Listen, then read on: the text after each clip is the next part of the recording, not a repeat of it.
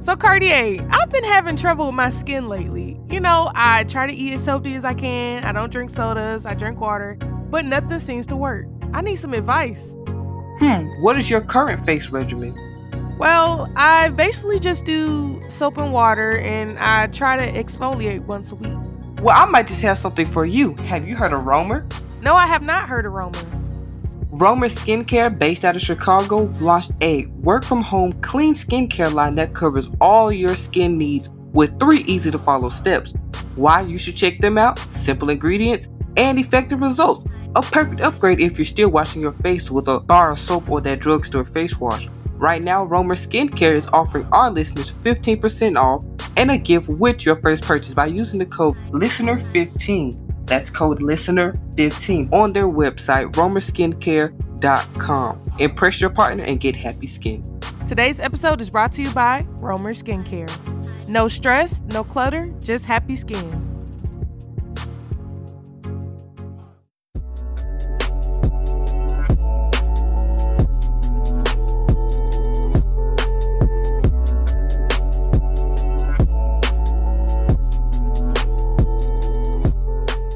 Hey, Sous Chefs, and welcome back to another installment here at the Melting Pot. Something that we like to call the doc is in. And the reason why we like to call it that is because on today, we have one of the greatest doctors that we know on hand. I'm going to give her the honors of introducing herself solely because, I mean, I can tell you who she is and all about her and her great expertise. Why not let her tell us about herself? So, without further ado, I give you Hi, everyone who's listening. I am excited to be here on the Melting Pot. I am Melissa MacDonald or Dr. Mac. I'm a sports chiropractor in the Twin Cities.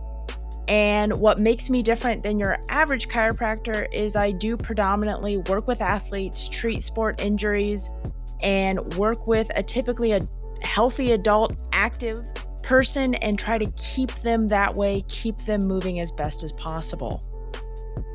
That is a wonderful career. I actually have a friend that's going into that career uh, right now. He's in college and he's preparing for that lifestyle. So, you know, I would love to connect you guys if that's possible at some point uh, before, you know, we depart with the episode. And Dr. Mac, you tell us that you're from the wonderful Twin Cities. Tell us what the weather is like currently. Currently is actually in the 80s and sunny, which I know is not what you typically think of Minnesota because uh, it's when you think of Minnesota, you think of January and February when it's like negative 30, don't you know?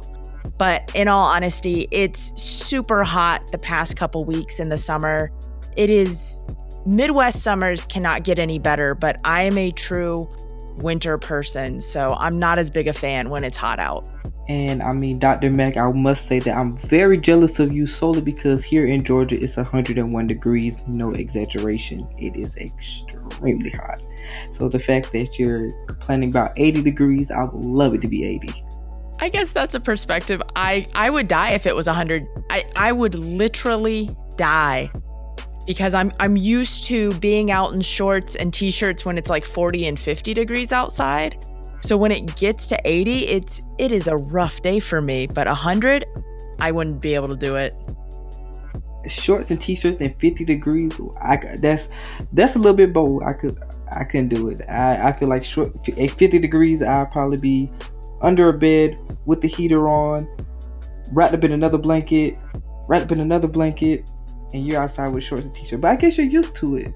It, it's really just a difference in temperature thought processes because for like January and February, we don't get above zero. So it can be as cold as coldest temperature that I've physically seen on my car is negative 35 with a wind chill of negative 65. So when it's that cold, 40 degrees is really warm. Negative 35. And in Georgia, wish the whole state would be shut down. We we, we can't operate negative 35 degree weather.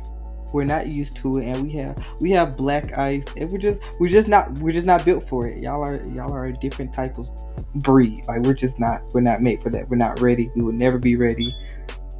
So, being that these Minnesota athletes came down to Atlanta, was their performance thrown off due to the heat? Uh, they performed extraordinarily well, but we had athletes that became heat injured.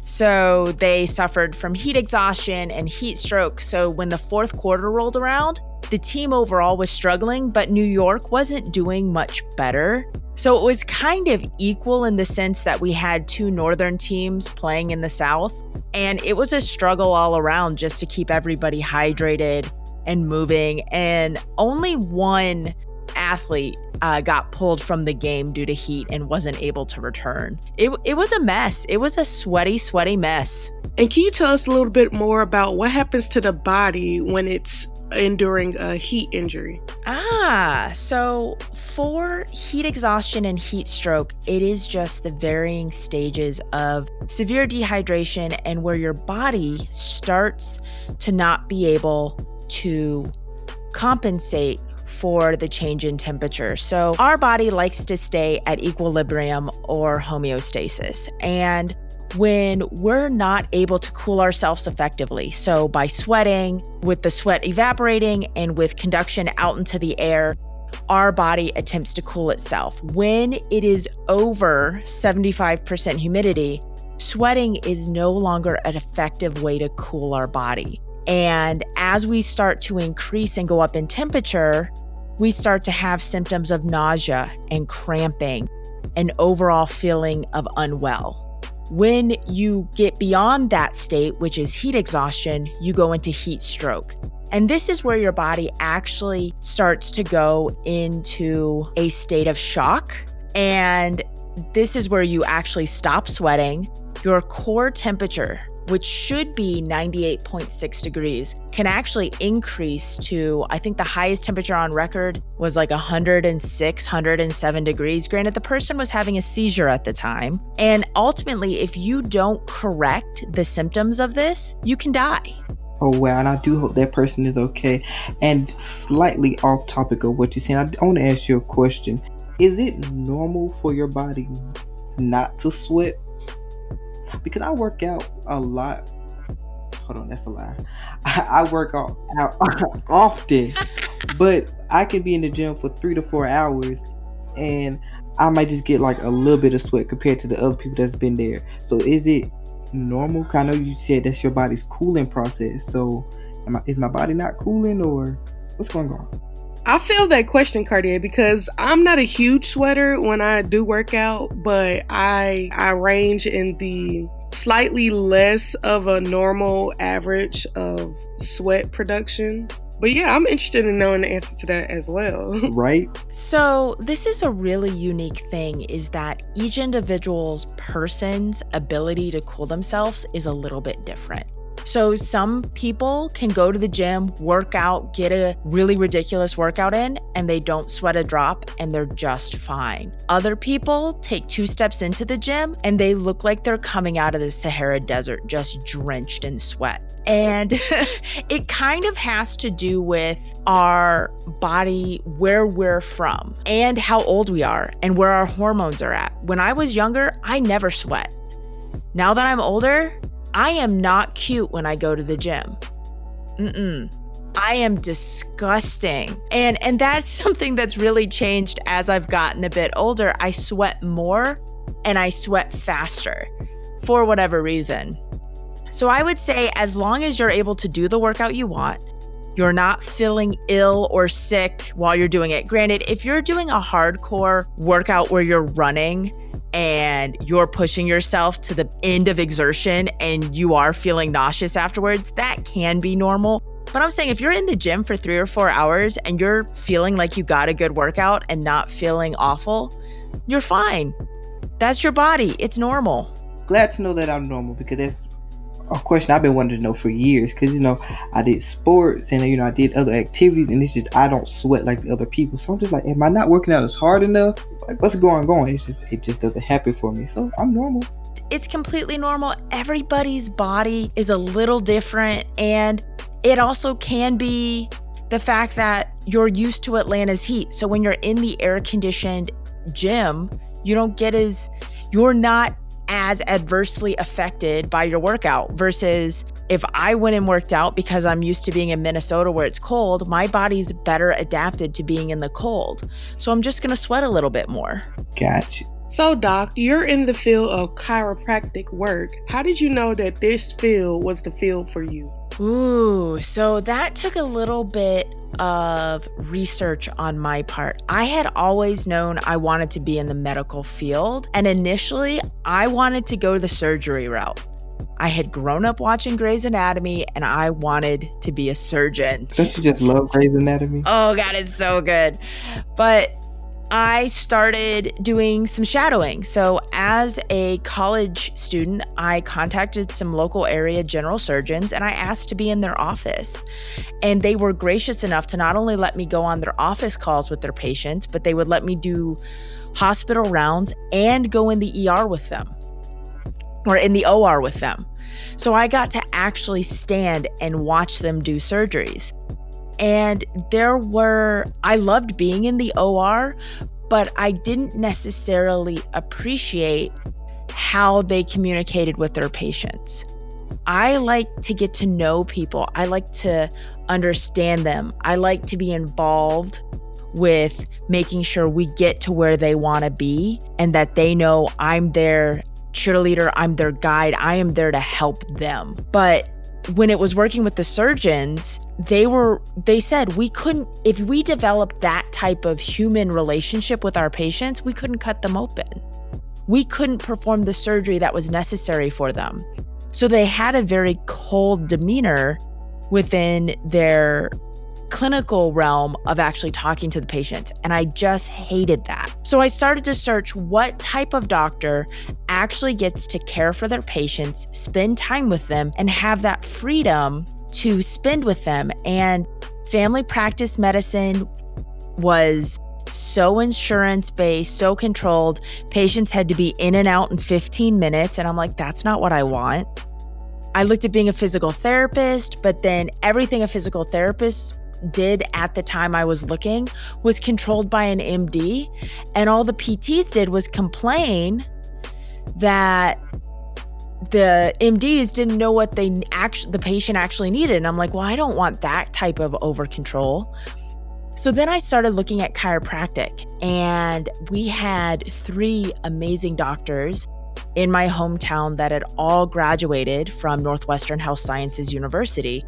And was speaking with them it was basically the autonomy of a physical therapist combined with the ability to adjust and actually eliminate pain without having to use any medications. And it was optional if you were going to deal with insurance or not. So I was like, oh my gosh, this is kind of the perfect scenario where I can work with patients however long I want. So when I see a patient for the first time and they come into the office, I'll spend between an hour and an hour and a half with them figuring out what's going on. And I love that I have the ability to do that. Now, after being a chiropractor, there are, just like with all professions, some issues within it internally. And it's getting better, but there always are going to be some let's say, less than ideal doctors to deal with. And insurance companies and people are recognizing when chiropractors don't have their best interest at heart and they're starting to get phased out. And frankly they're starting to age out. The younger generation of chiropractors are using the highest evidence possible to take care of their patients. So it's growing into quite a fun profession to be in Wow. So basically, you had to choose which, uh, you know, between bedside manner and and you know not using medicines, and you found a medium, and that's pretty cool because you know, like some people do not prefer to uh, take medication. So the fact that you can practice and uh, heal somebody that way, I feel like it's amazing. I never even knew until I did some research on you that that's what you, you know, you did. Yeah, I mean, not to say that not being there are times and places for medication always but when it comes to pain management our the pain medication that we have right now they have a lot of side effects. And if we can avoid having to put you on opioids or muscle relaxers it really gets you a better long-term outcome I know recently on our show we I can't remember which episode, but we talked about the opioid epidemic and how that, you know, just acknowledging that it is a real problem and it's been like that for, you know, some decades now. That gets into a whole nother story, but it's just the fact of how are we really going to, you know, stir away from that and stir away from opioids and are there any other alternatives out there? Not that you have to answer this, but it's just, you know, just my thought process. So yeah. So what would you say to someone who's considering entering into this field? Do your research. Right now, chiropractic is kind of at a pivotal point where it is making some decisions professionally that will make some big changes in one one direction or the other. And it is important to understand that if you're getting into this profession to make a ton of money, it is possible, but it is a lot of work and you're going to have a lot of student loans. So you really have to weigh cost to benefits because a lot of people get into the profession and get frustrated because the first 10, 15 years is a grind. You are working 24 7, seven days a week, doing everything you can to grow your business and developing the systems in place to have that business. There are opportunities for chiropractors in hospitals that is growing. It's not great right now. There are opportunities for chiropractors in the VA, but when you're working in one of those huge systems, you don't have that autonomy to do what you want. And for me, I don't know if people know this about me, but I like to be in control. I like to be the boss. I like to be able to have that control and that's where being my own, owning my own clinic is both the best and worst thing of my life. I don't have children. My clinic is my child, and it causes me the most stress and the most joy. So, oh god, it is it is it is the most frustrating baby that ever existed. So, just know you've got to do your research so that when you get into the profession, you honestly know what to expect and how to set yourself up for success. And I fully admit, I probably did not quite do enough research prior to getting into the profession, but I happened to fall into the perfect micro aspect of the profession, which is the sports, because it it is my group. I love working with athletes. I love watching them perform better. And specifically, I did two years of postdoctoral training. So, in a fellowship or residency, if that term is a little easier to equate to. So, I did a two year residency where I focused on how to work with high performance female athletes. So they're kind of working with females is my absolutely favorite, making sure that they can perform at their highest level. Of course, I work with everyone, but we all have our favorites. Initially, all through chiropractic school, I was going to be a chiropractic radiologist. That was what I was going to do. I was going to sit in a dark room and read x rays all day. And then in my last year of chiropractic school, I volunteered at a judo tournament to do pre concussion screening of all the athletes participating. Once we were done with the pre screening, the medical uh, chief medical officer was like, Hey, will anyone volunteer to stay to help work in the triage area? So, where any of the injured athletes are going to be placed. And I was like, you know what? I don't know what judo is.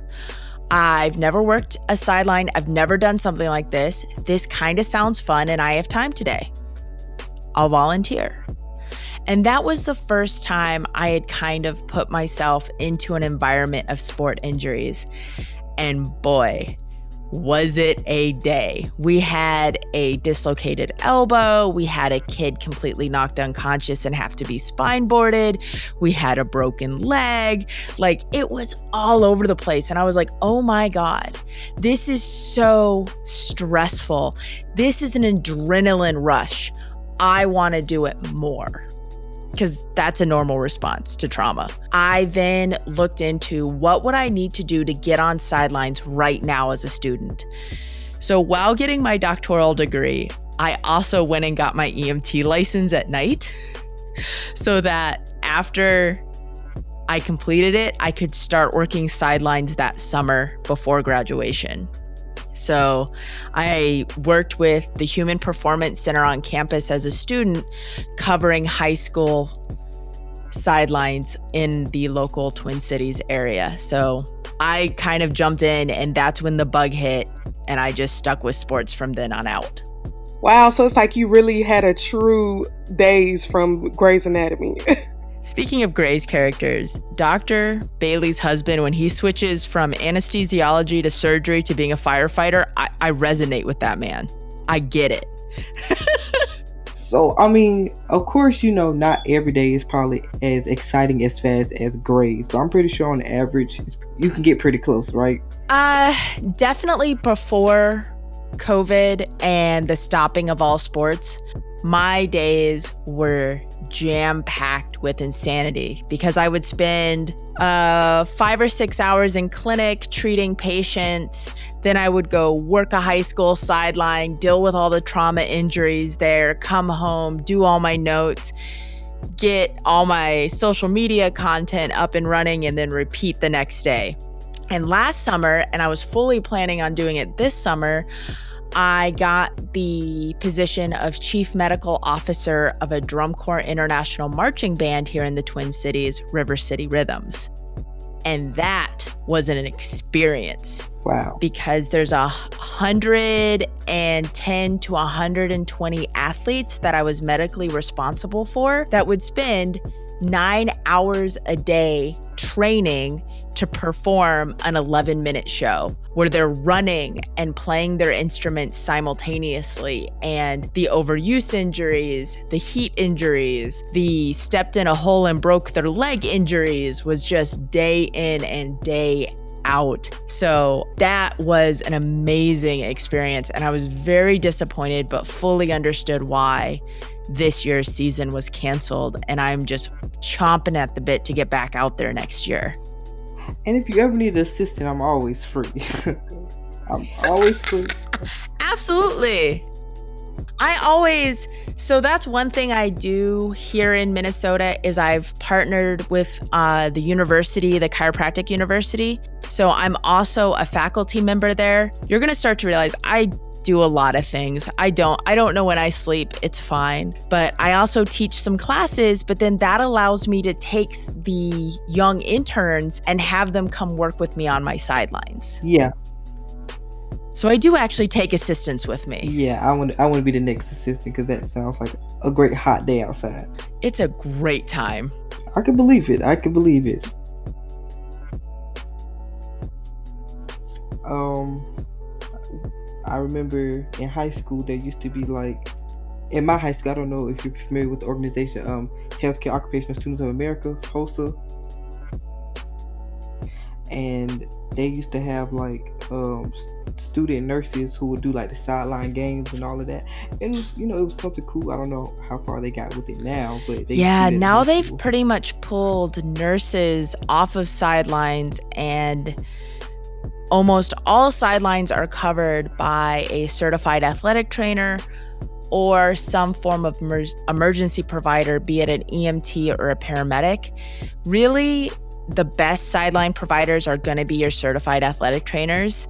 Then your second best is going to be a sports certified chiropractor with a EMT license because they're almost almost at the same level of an ATC if they have actually taken the time to learn and understand sport injuries when they're acute. So, and by acute, I mean you watch the kid break their leg. and how do you respond to it? So basically, you can see that with the naked eye. Uh, yeah. So this might sound a little dark, but something a couple of my friends do together is we'll get together and do a watch party for a sporting event. And when there's an injury, we will all try to predict what the injury is based on the mechanism of how the person went down. And we're generally about 90% correct for calling whether it's an ACL, whether it's a PCL, whether it's a dislocated shoulder, whether it, whether it's going to be a uh, head injury that requires spine boarding. We're we're pretty quick to make the call on what the person needs because when you stand on a sideline and watch, that's all you see is where the potential injuries could be and how they're happening. Okay, so Dr. Mac, two things. One, that watch party sounds pretty amazing. And the second thing, know, I keep referring to Grey's Anatomy. I just feel like this is something they would do in Grey's Anatomy. Like, I can see Cristina Yang and Meredith Grey just watching a sporting event, not for the sport, but for potential surgeries that they can perform. Oh, heck yes. That is exactly what it is. My uh, best friend and I, she's a chiropractic ATC, so she's a she's bomb. We will if we're not watching together, we will send each other videos. Like it was not it was in Sochi. It was the Sochi Olympics. It was the downhill snowboarding event and a New Zealand athlete just got blown up on a jump and completely yard sailed all their gear. And we were horrified by how the athlete just was allowed to stand up and continue down the course because both of us were convinced that there had to have been a back fracture. They had to have broken something. And there was no way that athlete should have been allowed to go down the hill. And two days later, there was a report that came out that said he had actually broken his neck. And we were like, see, see, we were right. And we had like watched that video and shared it with each other because I think she sent it to me because I hadn't been watching that event. I was watching probably hockey because that's, I'm from Minnesota. We're going to watch hockey. what is the wheelhouse for seeing a chiropractor? What do you mean? Like, why, why would you go see a chiropractor? Why would one need to go see a chiropractor? Ah, so this is an interesting question. Really, it comes down to are you trying to do an activity and you can't do it because it hurts? You don't have the range of motion. You aren't able to move in a way to do the activity. That could be a really good reason to go see a chiropractor. Another reason could be simply at the end of the day, after working all day at a desk, your body feels really crummy and achy and sore. That can be a really good reason to go see a chiropractor. Uh, the other thing is if you're injured, have you actually like rolled your ankle, sprained your shoulder? Those can all be indications. And then once you're out of pain, the reasons to stay with a chiropractor could be to keep performing at a high level. So when I'm working with a football team, I'm not going to be able to stop treating them during the season because they're going to get themselves banged up every practice, every game. So they're just going to have to have a little more frequent care. But as a general person, do you need to see a chiropractor every single day? Chiropractic care is something that I think everybody I think everybody at some point in their life will need a chiropractor. Why you'll need a chiropractor will vary. The two things I definitively can say is evidence based, research based, is if you get headaches or have low back pain, we can fix that. I definitely see chiropractic, and I'm going to tell you why. So, and I know that you know once you have a car accident, you don't feel in that moment because of your adrenaline is rushing. But is there a is there a little bit more of a scientific reason why you don't feel it to after, or is it just because the adrenaline is rushing? Because it's like I had a personally now speaking, I had a car accident like what two years ago, and I'm just now starting to you know get um, back pains now So is there like a reason for that or So it's really interesting when people come in and have issues that have gone on for a long period of time. So, having that prior car accident, you said? So, having that prior car accident could have caused some underlying issues that maybe at the time you didn't realize had occurred.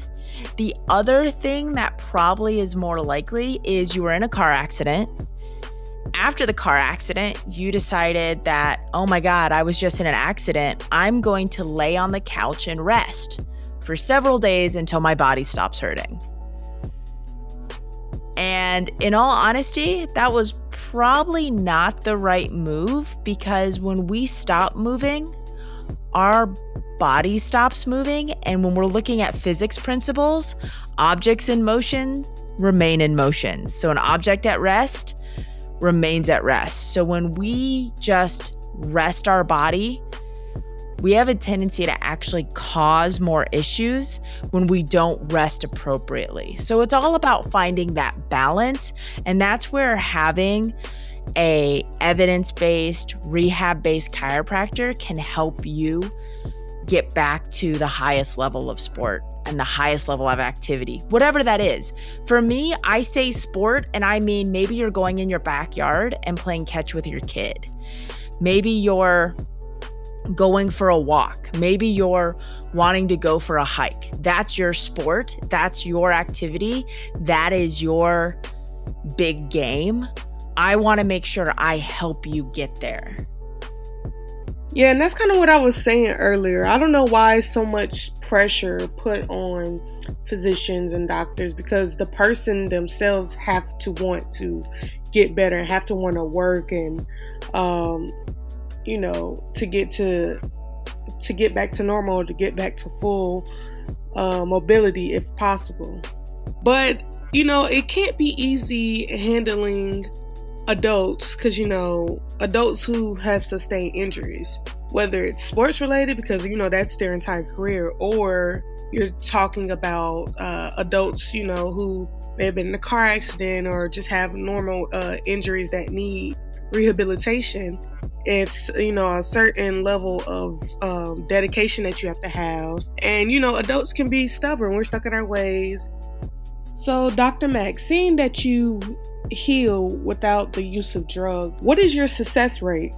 So I think it depends upon the condition for what the overall success rate is. I would say when I and how engaged the patient is into getting better because I can adjust someone over and over again and get them short term relief. But if they really want to have the long term effects, they've got to do their exercises. They have to be engaged in their overall health care. Now, when I have someone that is engaged with their exercises and follow the recommended treatment plan, I would say, in all honesty, I have a 95, 99. I don't, I've never actually thought about the percentage. I would say the vast majority of my patients make a full recovery and go back to the activities that they want to do at full performance. So I could say 100%, but there's always going to be that one person that was like, I saw you and I didn't get better. So there's no way it was 100%. But again, it's all about that partnership. When a patient comes in, my job is to guide them back to health.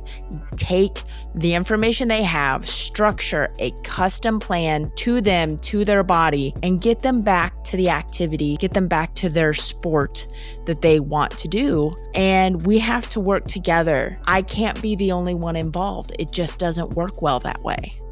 So, on the subject of education, what type of education is needed or degree is uh, needed to become a chiropractor? For a basic chiropractor, you generally start off with a bachelor's degree. Now, a lot of schools have the option that you can complete 90 credits, then start your chiropractic degree and complete your bachelor's while you're at chiropractic school. That is an interesting option. And with being a both a student during that type of option and being a faculty member, students who do that can struggle because they're just younger when they enter the program, and chiropractic's a rather rigorous degree. So, just going for straight chiropractic, it's a either a semester, a trimester, or a quarterly program, depending upon the school. So, my school did a trimester program and it was year round. So, we went three trimesters each year. Each term was between 28 and 32 credits. Yeah. And it started off with your basic sciences, so gross anatomy, biochemistry, histology, immunology, uh, embryology, all the ologies you could possibly think of. Then it went into diagnostic classes. So, your general diagnosis, your EENT, your cardio palm study, your GIGU, looking at all the different systems. And then it went into internship. So, actually starting to get into patient care. And of course, during all this, there's the thread of chiropractic where you're in methods classes learning how to actually adjust. And once you're done, you can go out and go practice. I opted to do two years of additional study to get a sports certification both nationally and internationally. There are other options for doing those certifications, but I felt the fellowship was the best fit for me to give me access to actually being able to work with athletes and grow my knowledge the best way possible. So here's a common thing. You know how growing up, all your aunts and grandparents will be like, "Don't crack your knuckles. You're going to give yourself arthritis." And how do we how we know that, Dr. Mac? Because it, it sounds like it's true. No, absolutely not. Absolutely not. You are not going to give yourself arthritis by cracking your joints over and over again. That is false.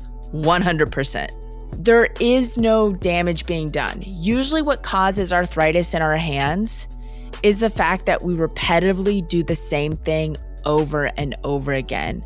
And back when our grandparents were growing up, they were doing much heavier manual labor, meaning they were lifting, they were carrying, they were moving things. They were more likely to hit their hands on the wall, they were more likely to drop something and crush their hand. They were more likely to cause trauma and damage. That is what's going to cause arthritis is those stresses that we put on the body. Arthritis is simply the body's response to stress trying to protect itself. Popping your knuckles doesn't cause damage. Bashing your knuckle into a basketball and jamming your finger, that causes damage. Wow, I didn't even know chiropractors did all of that. I thought it was more of a lay on the table, put their hand, your body cracks, and that's just that. For those who want to follow me, you can find me at my clinic site on Facebook and my YouTube site at Mobility Agility Chiropractic Performance. At Instagram, it's MacP underscore clinic, so MACP underscore clinic. You can find me at my podcast, the Mac Performance Podcast, on majority of your major podcasting sites. And I just started a TikTok for some reason. It's Dr. Mac underscore chiro. So we'll we'll see what happens there. wow, Dr. Mac, I don't even have a, um, a TikTok. Maybe I should need to get into it. I just I feel like I'm too old for it, even though I'm not. I'm pretty sure I am older than you and I am trying, so there's no harm.